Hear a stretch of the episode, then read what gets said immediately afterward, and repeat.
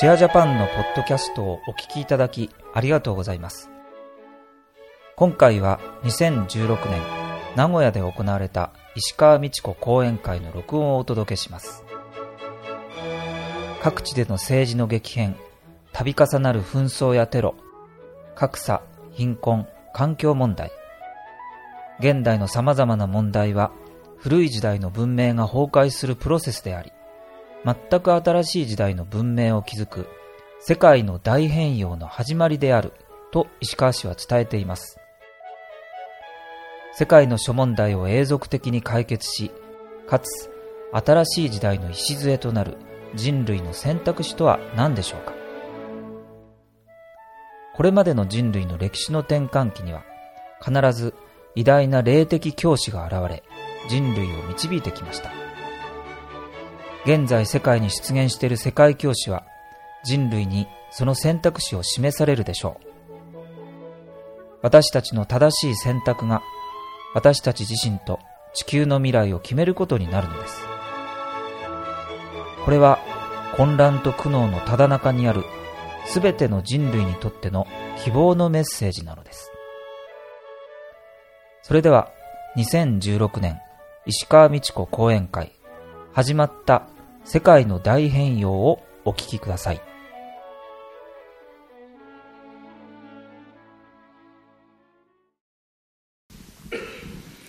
皆さんこんにちは。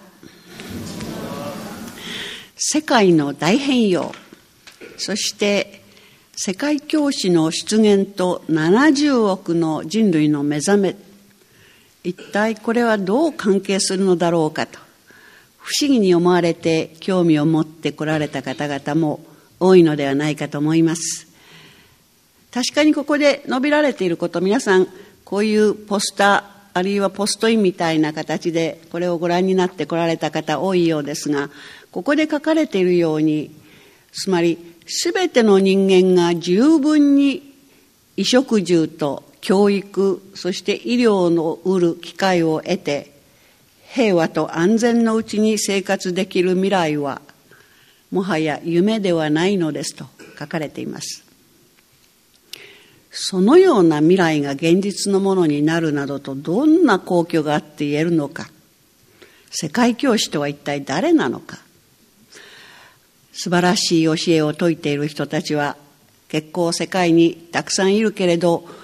ここでいう世界教師とどう違うのかとか、あるいは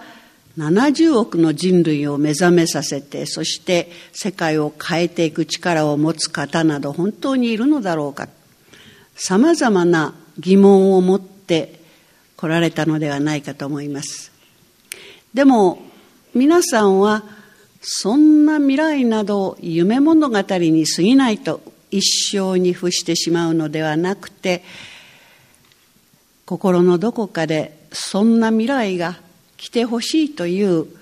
願いを持つので、この話を聞いてみたいという思いで来られたのではないかと思います。今日私はそのような疑問に、私の体験を通して得た情報に基づいてできるだけお答えさせていただきたいと思います。通常私たちは特に生活経験の豊かな中高年以上になりますと、それまでの教育あるいは経験にの中で条件付けられた思考過程に照らして新しい情報を聞きがちです。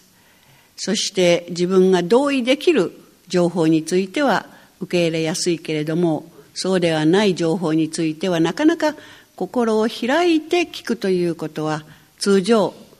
困難なようです。今日は皆様せっかく今日ここにおいでくださったので、じっくり腰を落ち着けて最後まで聞いていただき、そしてさまざまな疑問もおありかと思います。だいに部の質疑応答の時にどんどん質問を出していただき、私のできる範囲でお答えさせていただきたいと思います。特にこの情報を初めて聞く方々にとってはあまりにも既成概念とは異なるので、なかなか理解しがたいと思います。しかし、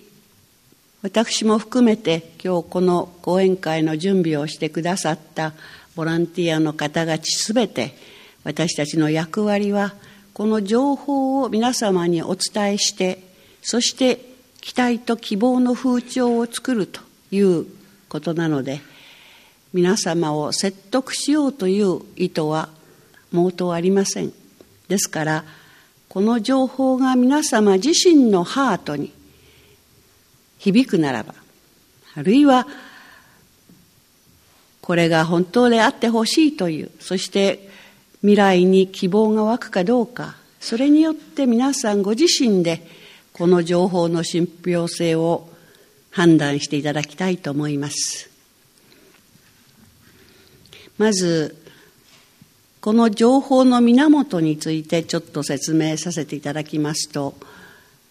これは普及の知恵と呼ばれる教えに基づいており、時代を超えて蓄積されてきた英知の科学であります。それはダーウィンの言うような肉体の進化についてではなくて、意識の進化についての哲学であり、科学であります。エネルギーの科学でもあり、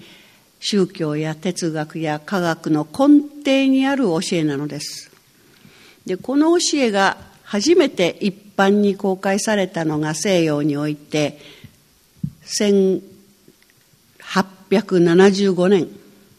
エイチピー ブラバツキーという方を通して膨大な書物、秘密の教義、そして暴かれたイススというふたつの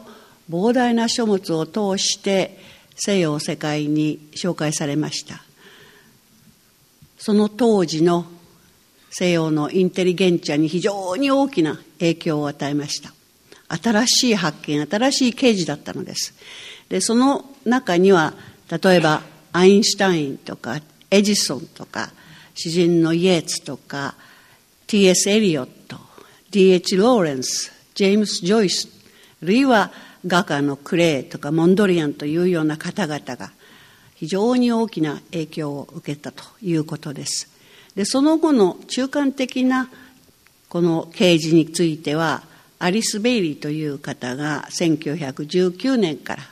よんじゅうきゅうねんにかけて世界に発信してきました。その後、せんきゅうひゃくななじゅうよねんからは英国人の画家であるベンジャミン・クレームという方を通して、普及の知恵のさらなる啓示が、特に世界教師と各社方の降臨についての最新情報が発信されたのです。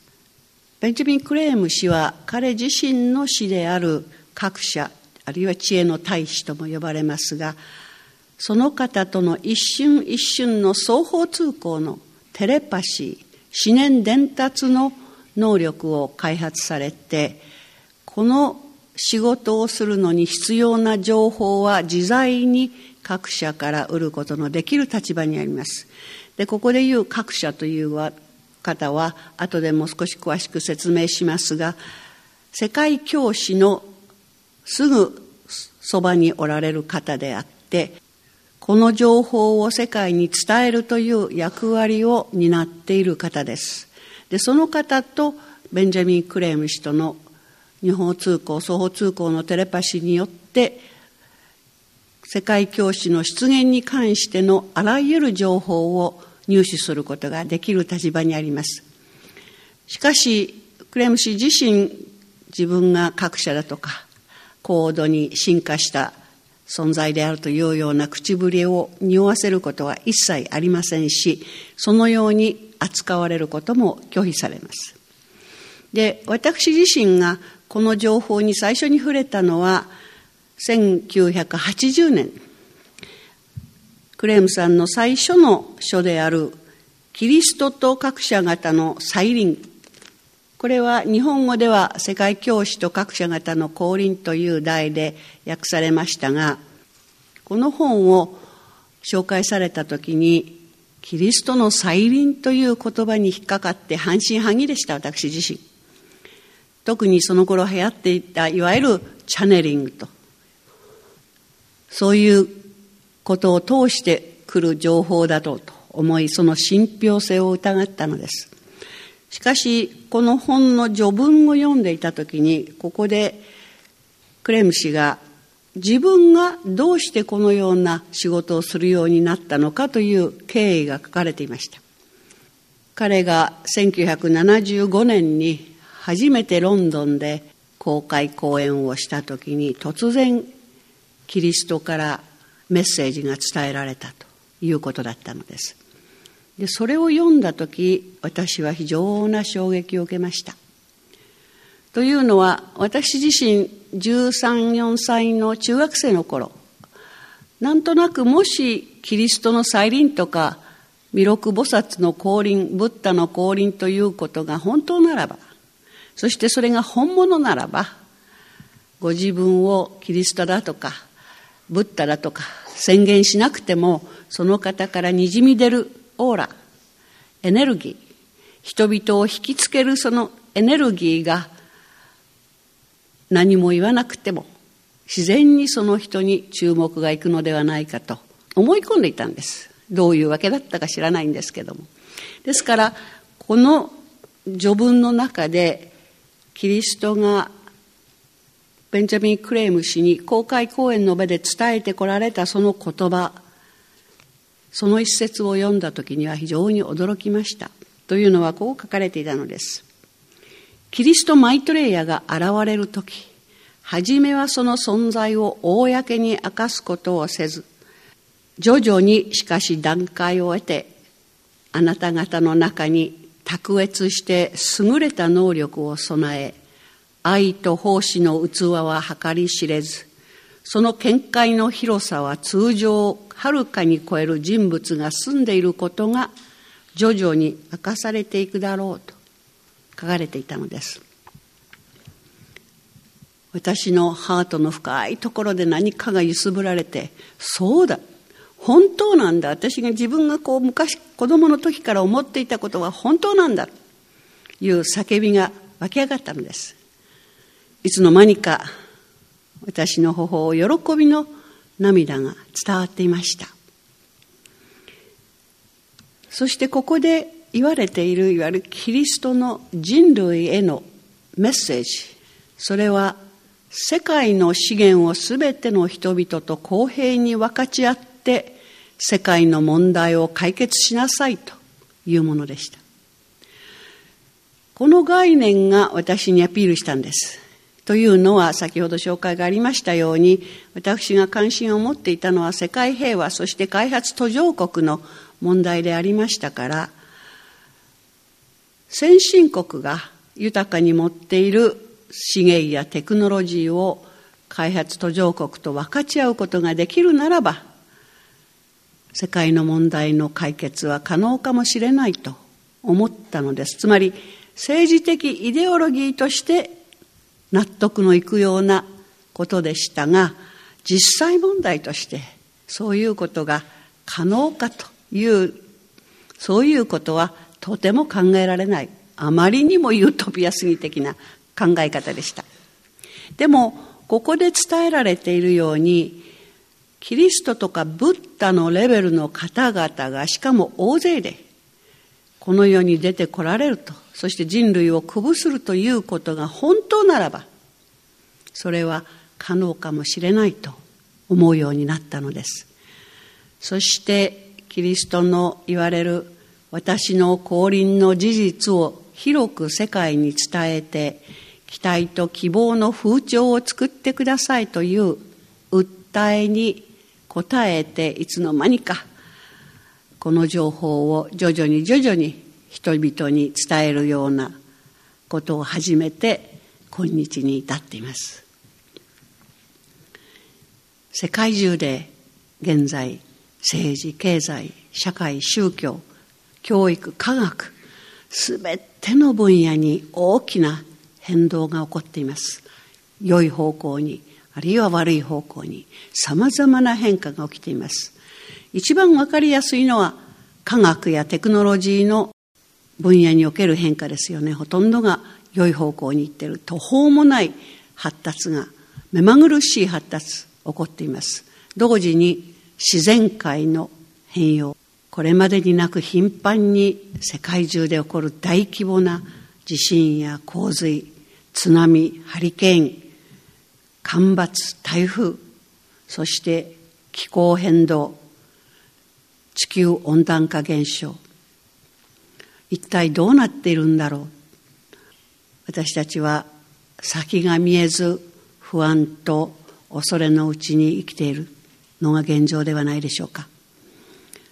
人間の貪欲と搾取の下で、この地球の命自体が再生不可能なところの時点ギリギリまで今追いやられているのです。もちろん歴史の中でもこれまでにさまざまな自然災害や戦争、経済や政治の危機的状況ということはいくたびも繰り返されてきました。しかし現在の気気変動は前代未聞の出来事なのです。一国の安全や繁栄というようなことではなくて、富める国も貧しい国々も全てを巻き込む全人類の生存が危ぶまれる、そういう危機に今私たちは直面しているんです。ですから現在生きている私たちがどう行動するかによって人類の運命が決まる、そういう段階に今いるのです。しかしこのまま無知と諦めのままで人類絶滅の崖っぷちに突っ走るのか、あるいはひゃくはちじゅうど方向転換して全ての人類が豊かに安全に平和に生きていける世界を作り上げていくことができるのか、このどちらかの選択肢しか今ないんです。私たち一人一人がそのどちらを選択するか、これに人類の未来がかかっていると、これが事実なんです。でも何の力も富もない自分に一体何ができるのかと、そういう疑問が湧くかもしれません。しかし世界ではこれまで長い間沈黙してきた一般大衆が目覚めてきています。そして自分たちの正当な権利を求め、より公平で自由な世界を求め、変革を求めて勇敢に行動を起こし始めています。同時に富や権力を持ち、現状維持を固執しようとしている人々の抵抗も非常に強い。ですからこの双国の間で葛藤が、戦争が世界中に今広がっています。そしてその中で多くの犠牲者も出ています。しかし過去にせんねん以上続いた文明、個人主義、競争、資源の乱用、そして貧富の格差の拡大、これらがもたらしてきた古い文明、これは今崩壊しつつあり、新しい文明が誕生しつつあるんです。今この狭間に人類が生きているので、非常な苦しみも苦難も混乱も多い時期なんです。そんな時期に人類を助け導くために、新しい時代に向けての世界教師が今この世に現れておられる。そして間もなく公に人類が認知できる形で世界の前に姿を現そうとしておられるのです。もし私がこの情報を知らなかったならば、そして今の世界の状況を本当によく勉強し意識していくならば、あまりにもひどい状況に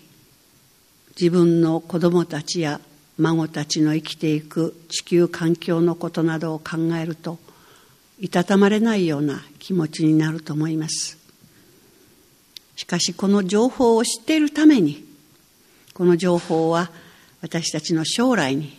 そして次の世代に訪れる子どもたち、孫たちの未来に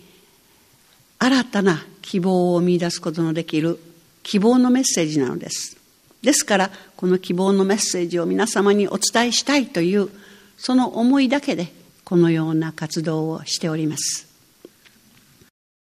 現在の大きな変化の根底には、人類がやってきたことの結果のみならず、人間がコントロールすることのできない宇宙的な原因があるのです。三つの大きな出来事がそれに関わっています。一つは、この地球、そして太陽系全体が新しい宇宙の周期に入ってきているということ。そして第二に、その新しい時代に向けて人類を導いていくために世界教師が現れているということ。第三に、人類にとって最も困難なこの危機的状況の中で、世界教師とともに私たちを援助するために太陽系の他の惑星からの援助があるということです。これについて一つ一つ詳しく説明してまいります。まず、新しい宇宙の周期に入ってきているということは何を意味するのか。つまり、パイシス創業級の時代からアクエリアスの時代に移ってきているということ。つまり、この太陽、そして太陽系全体が天体を巡っていく、黄道帯を一周するのに約にまんろくせんねんかかります。そして黄道帯上にあるじゅうにの星団を巡っていくのです。これ自体は天文学的事実であり、歳差運動と呼ばれます。つまりこういうふうに動いていくのではなくて自転していく。この時にエネルギー的に各星団と整列状態に入っていく。ほとんど通常知られていないのは、太陽系全体ですから地球も含めて、ある一つの星団と整列状態にあるときにはエネルギー的にその星団から放出されるエネルギーの影響を受ける。で、それぞれの星団から放出されるエネルギーには特質があります。過去の二千数百年の間は創業級星団のエネルギーの影響下にありました。創業級星団のエネルギーに人類が反応したときに培われる特質、まず個の確率、個人性の確率がありました。群れの意識から個としての意識への進化がこのにせんねんの間に起こりました。そして同時に理想、そして献身の特質が培われました。ですから二千数百年前の人類と今の人類、この二千数百年の間に大きく変わりました。個の確率、個人性の確率と同時に理想、理想主義。この理想主義が人類の心を豊かにし、その中で偉大なる宗教が生まれ、そしてそれが広まってきました。同時に知ろうとする欲求、旅し、そして貿易、交易する欲求が培われ、近代の医学の向上とか、いや宇宙への探求、これがこの二千数百年の間に起こってきました。しかしこれが理想に対する献身、そしてそれが個人性と相まったので、個人の信じる宗教への献身、個人の信じるイデオロギーに対して、あるいは自分の国、自分の家族、自分の会社へ献身的に行動するという方向に行きましたので、人間が培ってきたこの個人性が今の人類を分離分裂した状況に追いやってきたんです。つまり二千数百年経った今日、そのような特質が極端化し、現在の分離分裂した状況、これが起こってきております。そして今、新しい次の聖壇、法幣宮アクエリアスの聖壇に地球がどんどん動いていっております。太陽系全体が。そしてせんろっぴゃくななじゅうごねんぐらいからアクエリアスの法幣宮の聖壇からのエネルギーがどんどん地球に注がれてきている。これは一夜にして起こることではなくて、何百年もの間、その間かけて徐々に徐々に前の聖壇のエネルギーが後退し、次の聖壇のエネルギーが徐々に徐々に大きく影響を及ぼしてくる。で、この法幣宮の聖壇のエネルギーの特質は統合、合成です。そして儀式的秩序。つまり霊的なものを物質界に統合していく力を持つエネルギー。私たちが過去二千数百年の間に培ってきた理想を現実にしていくことの力を持つエネルギーなんです。この法幣宮のエネルギー、アクエリアスのエネルギーが地球に今大きく働きかけており、創業期時代に培われた個人性が全体の利益のために役に立てされられていく、そういうエネルギーです。つまり私たちの意識が上位からのエネルギーに反応して、そしてその意識のもとでそれぞれの文化文明を作り上げていく、制度機構を作り上げていく。これはもう歴史的な事実であり、いやおうなくそうなっていく。過去二千数百年を見ても、創業級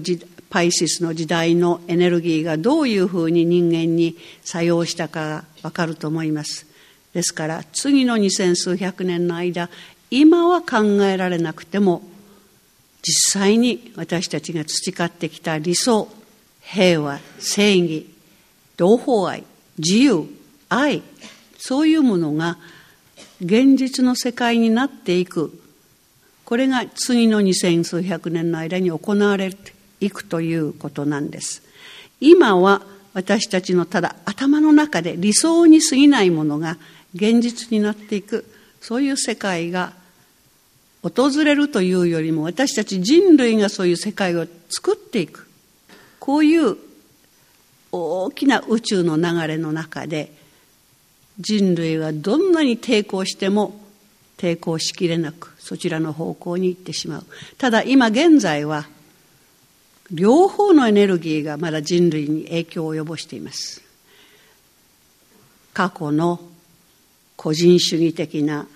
利潤追求、競争、これをモットーとする種類の人類、そして新しい法幣宮のエネルギーの協力、他の多くの人類のための利益とか、そういうものを思考するグループ。この二つのグループの間、特に若い人たちが新しいエネルギーに反応しています。この間に今葛藤が起きて、非常に世界中が混乱状況にあります。